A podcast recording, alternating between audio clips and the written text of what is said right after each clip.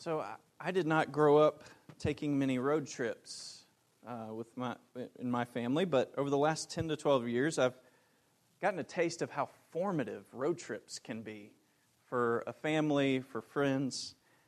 And part of this has been listening to some of you talk about road trips in your family. I have heard about endless and epic Velker adventures on road trips. I think the last one, just a few weeks ago with Dan and Aubrey, there was some sort of fume in the car that Dan was like, it wasn't too bad. It wasn't too bad. Everybody was going to be okay.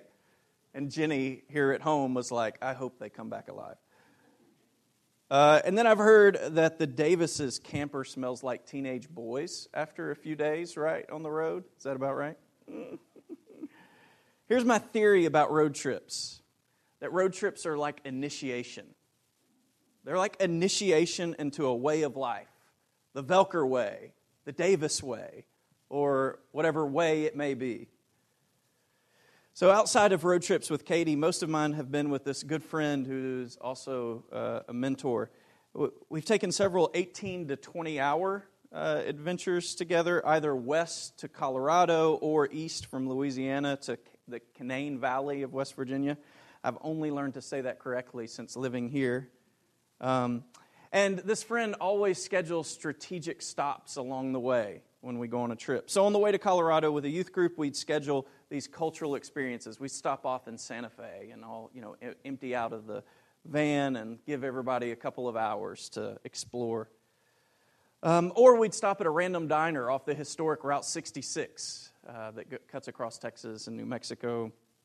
Uh, the most memorable stops were probably these desolate West Texas towns where we'd walk into a local diner with like 20 teenagers and the locals would just sit and stare, kind of gawking, what are they doing here? And then in one case, uh, they invited all of us back to their vacation Bible school that night. It was very funny and a good experience for the kids.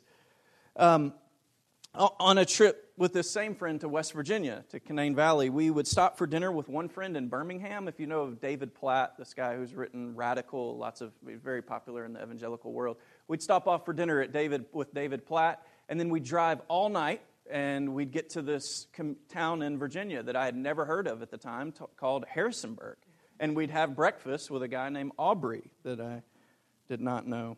So again, my theory is that road trips are like initiation and in my case, this rings especially true because after I made the road trip, I eventually moved, right?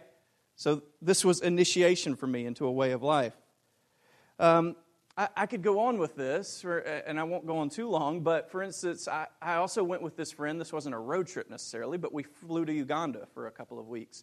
And this friend, he grew up overseas a lot and just lives a different life. He, he told me, don't pack any deodorant. You just need a backpack with a couple of sets of clothes. Don't bring any deodorant. I, I did not go into that way of life. Like I wasn't fully initiated into his ways. Um, but we, we stopped off in London on both sides of the trip and explored all of London. There are just parts of these trips that I will never forget and that have changed me in a big way. Because of the trips, I, I plan trips differently. So when Katie and I were making our move from Louisiana to Massachusetts, I wanted to schedule all these strategic t- stops. But we had also found out that Katie, we just found out that Katie was pregnant with Samuel. And it was here that I learned that when a pregnant woman says she's hungry, she's not waiting for the next strategic stop. She wants to stop now. but nevertheless, th- th- this is the third Sunday in the season of Lent, a season in which Christians are trying to enter more fully into the life of Jesus and the way of Jesus in this world. Now, how does Jesus initiate people into his way in the world? Well, he takes his disciples on their own literal road trip. And to show you this, if you have your Bible, will you take it and open it to Mark chapter 8? Just before the passage we a little bit before the passage we read this just a few moments ago, um, Mark chapter 8, verse 27. And if you'll look closely at the second part of this verse, Mark chapter 8, verse 27, it says, And on the way, Jesus asked his disciples, Who do people say that I am? If you like to underline in your Bible, I encourage you to underline these, these three words on the way. Uh, uh, this little phrase does not appear very important at all, but that little phrase is used nine times between right here and Mark chapter 12.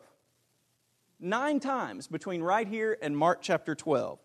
It's used twice in our section this morning where Jesus says, What were you discussing on the way? And then the disciples remained silent because on the way they were talking about who was the greatest. This is one of Mark's ways of drawing us in close and making sure we're paying attention. It's a way for Mark to say that Jesus wants to initiate all of us into his way of life. And that following Jesus will be a journey. Like any road trip, it will require time, commitment, and an openness to adventure, an openness to the unknown. Now, what is this way. The phrase is on the way. What, well, what is the way? Well, it's the way of the cross. Three times in this on the way section, Jesus tells the disciples he's going to Jerusalem where he will give up his life, where he will be killed, and then three days later he'll be raised from the dead.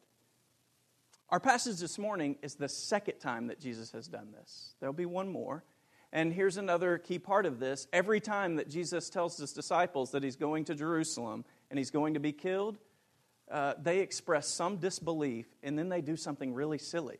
Like Peter, after says, Jesus, you can't do this. And Jesus has to tell him, Get behind me, Satan.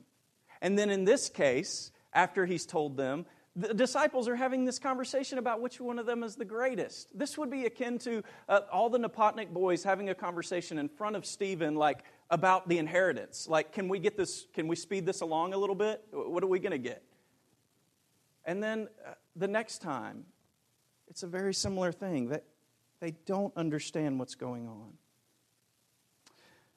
Now, this morning, we get to listen in to a conversation about greatness on the way of the cross. Is it possible to live a life of greatness and go the way of the cross? Can these things coexist? A, sacrificial way of life and yet a great way of life. Of course, all of us want to feel as if we're leading a meaningful life, like we're contributing to the world in a significant way. And it's actually interesting to me, a, a, little bit odd, that when Jesus responds to the disciples and gives them this, this rebuke after they've been arguing, Jesus doesn't actually condemn their desire to be great, does he? He only redirects that desire. He affirms it, but he redirects the path to greatness.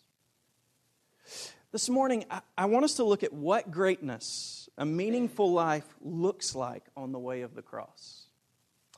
And I think the first thing that needs to be said here is that if we're to learn real greatness, if we're to find the most meaningful life, we first have to allow Jesus to be our teacher. And even more specifically, we have to allow Jesus to teach us new things, things we've never thought before. Now, if you have your Bible open, I'm drawing here from first verse 30 and 31 where we're told that Jesus didn't want anyone to know where he was because he was teaching his disciples. He was teaching them. And then I'm also drawing from the end of the passage where Jesus sits down, calls his disciples around him, and teaches them about greatness in the kingdom.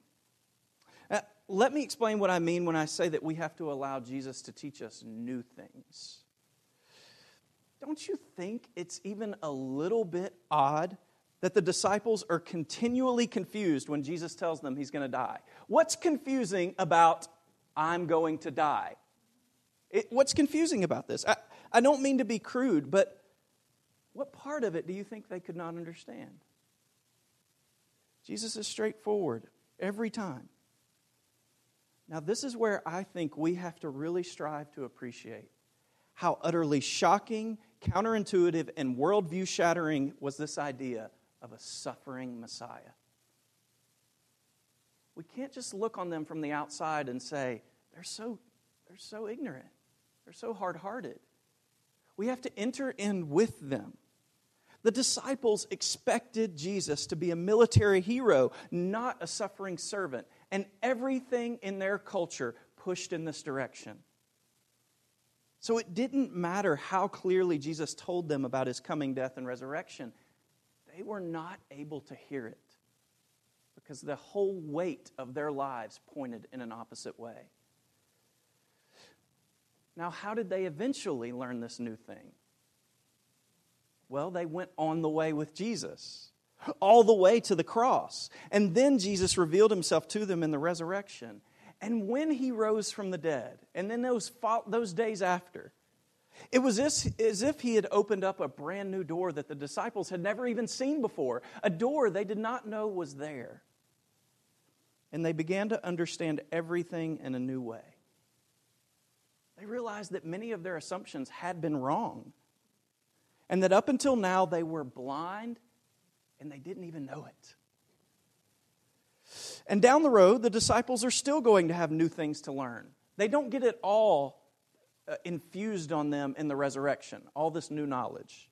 For instance, they're going to be shocked to learn that the disciples are to be equal members of God's fa- excuse me, they're going to be shocked to learn that the Gentiles are to be equal members in God's family. They don't learn this until Acts chapter 10, a while after the resurrection. They're also going to have to learn that circumcision, uh, a very important law in Judaism, is not necessary for salvation. We could go on about the things that they would continue to have to learn. The point is that Jesus opens their mind to see something new, but he doesn't give them everything at once. They never could have handled it. And so he does it slowly again, I, I think it's easy for us to be hard on the disciples. How did they not understand? And yet, surely, surely there are things that we don't understand too, aren't there?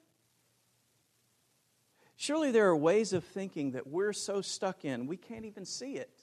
I would try to give you an example, but I, I can't because we don't know it.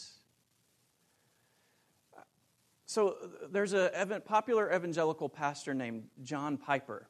And one of John Piper's heroes is a man named Jonathan Edwards. Um, Jonathan Edwards, people would say, is the most influential American pastor in history. Um, now, Jonathan Edwards also owned slaves. This was a time when slavery was prominent throughout the country. And John Piper was one time asked what, what do you say about Jonathan Edwards and slavery? And John Piper's response would be every generation has blind spots. The greater question is what will the next generations be saying about us? That's a hard question to ask. We don't know our blind spots. Even with the Holy Spirit, there are still things that we're blind to about ourselves and about the world. So here's the question How do we learn to hear new things from Jesus? How do we let Him speak into our blindness? Just like the disciples, we have to go on the way with Him. We have to go on the full journey. We commit to the lifelong road trip of life with Christ as our King and our Lord.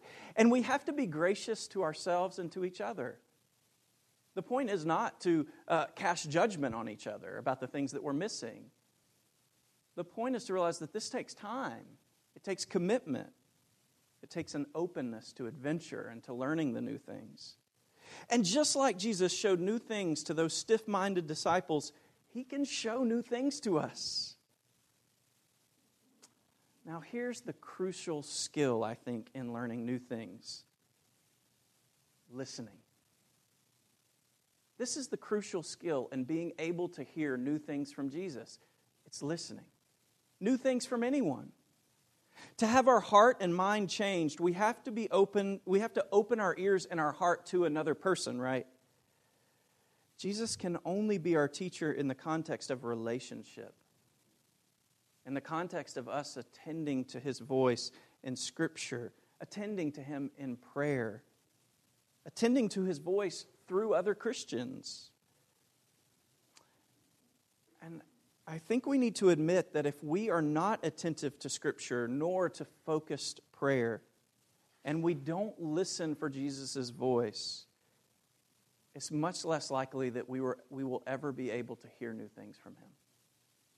If we're not on the way with Him, we won't be able to hear new things from Him. And here's what's very sad when we refuse to learn new things, our lives become more shallow. We become more diminished people. Instead of growing in wisdom with age, we stagnate with age. But at the same time, if we develop the ability to listen to Jesus and to hear him, it's absolutely certain, it is guaranteed we will develop a deeper and more meaningful life. And we will discover real greatness. The key skill is listening, learning to listen. So let me ask you is Jesus your teacher in that you attend to his voice? You listen for him. You allow him to speak authoritatively into your life and even alter your course. Your life, in some ways, would not make sense apart from the fact that you are in relationship to Jesus and you listen to him. Now, here's one clue that we still, ha- still have a good deal of room to grow in this. If, like the disciples, instead of listening to Jesus, we're caught up in comparing ourselves to others. See, I think this is why the disciples weren't able to understand Jesus. Because while he's trying to teach them about the way of the cross, they're caught up in who's the greatest. The scene is so ironic that it's funny in a dark way. Jesus trying to explain his death, and the disciples bickering over who's the favorite. Who's going to get to lead this crew after he's gone? But again, I'm, I'm fascinated by this other irony. Jesus doesn't condemn their desire for greatness, he does not. So, what does greatness, a meaningful life, look like on the way of the cross? First, it looks like Jesus being our teacher and opening us up to new things. And second, it looks like respect for others, not rivalry with others. So the disciples' argument over who's the greatest will, by definition, mean that someone will have to be the worst, right? Like, are we going to let the disciples, are they going to line up afterward? The greatest is here, and then just go down with who's worst from there? This is part of the game. This is competition. Now, I love competition, probably too much. So, my only broken bone was from a racquetball match, and I did score the point when I broke the bone. And then one of Katie and I's early marital spats was over a board game that I was losing. And I thought she was trying to help out one of the other competitors. Now, competition isn't inherently bad, is it? The best competition pushes us to the limits of our ability and it enables us to accomplish these amazing feats. It, think of Tom Brady in a Super Bowl, down all game, and then you go into the fourth quarter and yet you're still nervous. Why should you still have to be nervous? He's been losing all game, but he's that good. And nobody enjoys this except Glenn, right? Except for when he doesn't come through in the fourth quarter. I'm just kidding. Even if you don't like it, it can be impressive to watch. Think Shaun White's gold medal snowboarding run at the Olympics. He needed nearly a perfect run to be able to win, and he pulled it off. A 97 score. It was amazing. And there's not only athletic competition, though, there's also intellectual competition. Who's going to be first in the class? Is it bad to want to be first? There's business competition. The list could go on. But there is a point where competition turns nasty. This is when competition's purpose is to shame others. When the intent isn't only for us to do well, but for others to do worse than us, for them to fail. And this is when sports competitions degenerate into cheating and crude trash talking. I was hearing on the radio yesterday the Iditarod, the the um, race in Alaska, the dog sledding race. They're in trouble for dogs doping now. How can you spoil a dog sledding race? It also gets ugly when a loss makes us feel as if we're less. And this is the disciples' attitude and their comparisons to each other. All those who aren't the greatest will be less than the one he, who is. And the ones who are less will be left just to envy the ones who are the greatest, wishing they could be like him or her. Is this really the way the world works? If we're not the best, we lose. I think this is how some of us feel. We compare ourselves to others, and if we don't see what another has, we feel an insufficiency within us, a gaping absence, a wound. This is the lie that Jesus corrects. Respect affirms the dignity of the other, even if they're in competition with each other. Rivalry and envy, though, they want to belittle the other, they want to win at the other's expense. The way of the cross, though, is the genuine way to life and true greatness. So Jesus says if you really want to be great, if you want to be first, you must be last, servant of all. See, the point of competition isn't to diminish each other even though the brokenness of the world and the disease of sin have moved competition in that direction, the point of competition, of having any power in this world, is to bring life. So, what does greatness and a meaningful life look like on the way of the cross? It, looks like having Jesus as our teacher, opening us up to these new and deeper ways of living. It looks like respect for ourselves and for others not rivalry and envy. But lastly, it looks like a nearness to the vulnerable. A nearness to the vulnerable. I like to picture Jesus in this scene. Disciples shamed into silence because they know there was something inappropriate about the conversation they were having.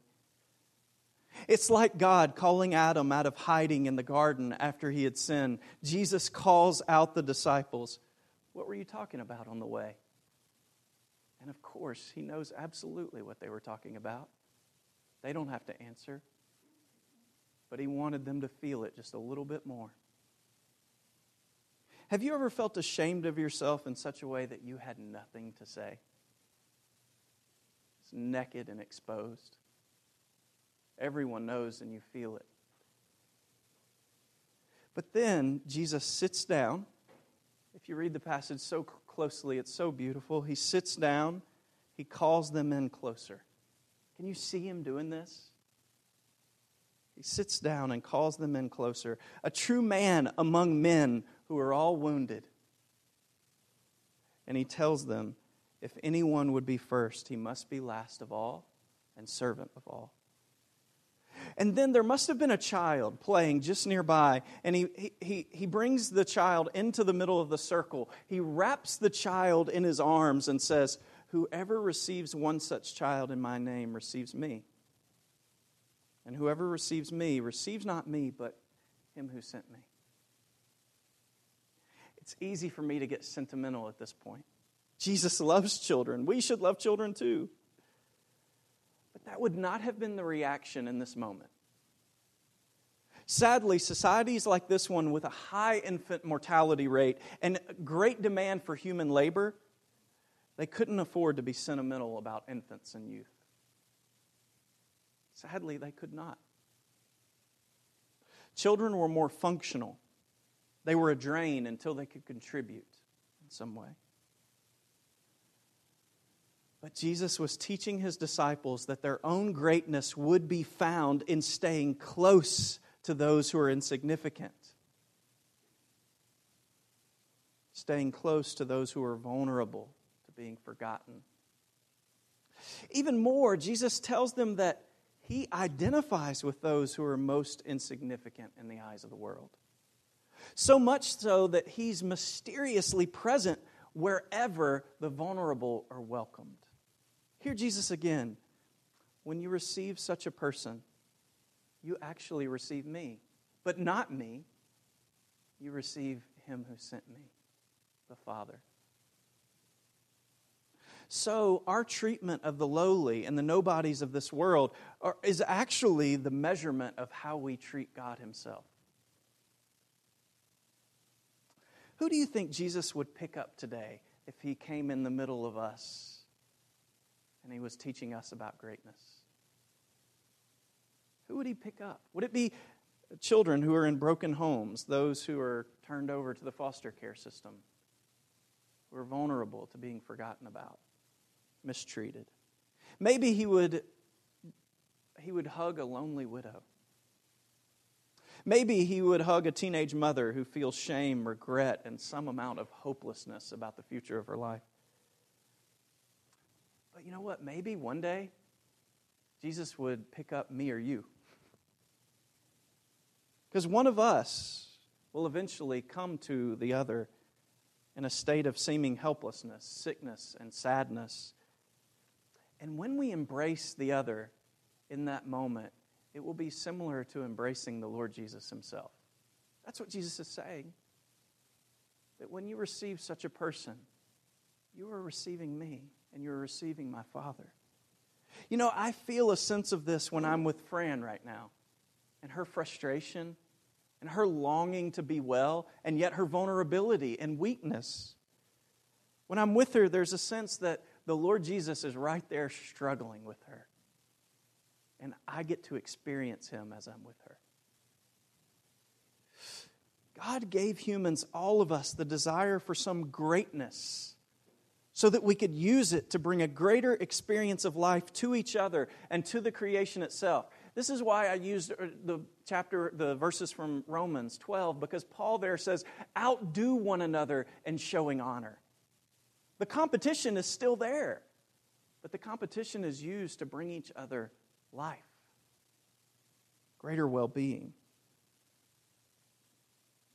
But because of sin, this pursuit of greatness is often twisted, and instead of working to bring life to others, we feel the need to self protect. Look, this can be as simple as withholding a compliment from someone because we're fearful that we'll lose a sense of our own power if we do that. I want to give you one example to close. The story of Eric Liddell is uh, beautifully compelling to me. If you haven't watched the movie Chariots of Fire, you should. It was a best picture, I believe, in the early 80s. Liddell was born to, a missionary, to missionary parents, and he was an amazing athlete. One of his quotes used in the movie was God made me fast, and when I run, I feel his pleasure.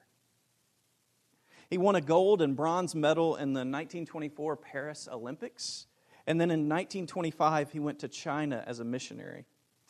Uh, he would train children in sports, but he would also teach them about the way of Jesus.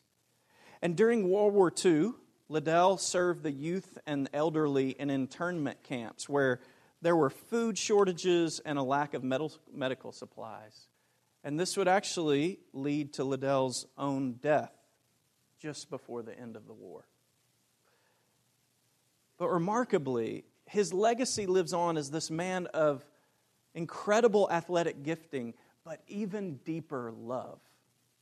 So the Chinese have even claimed him as their first Olympic champion, a Scottish man.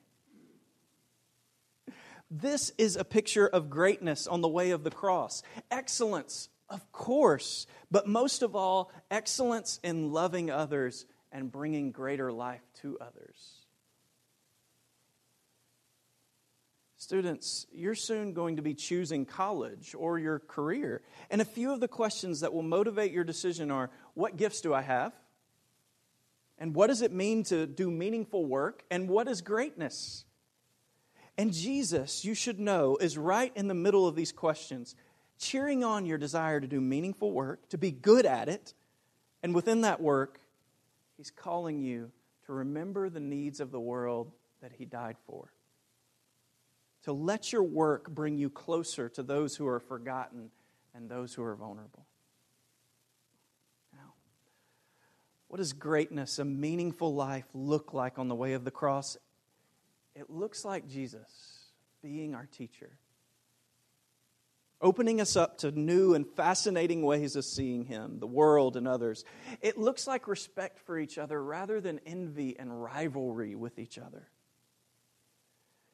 It looks like nearness to the vulnerable because it's with the vulnerable that Jesus has chosen to identify Himself.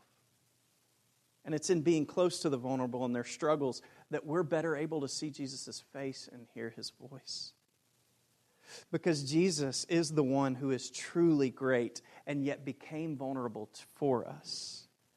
And he calls us to become vulnerable ourselves so that we might learn to find true life and true greatness. In the name of the Father, the Son, and the Holy Spirit. Amen.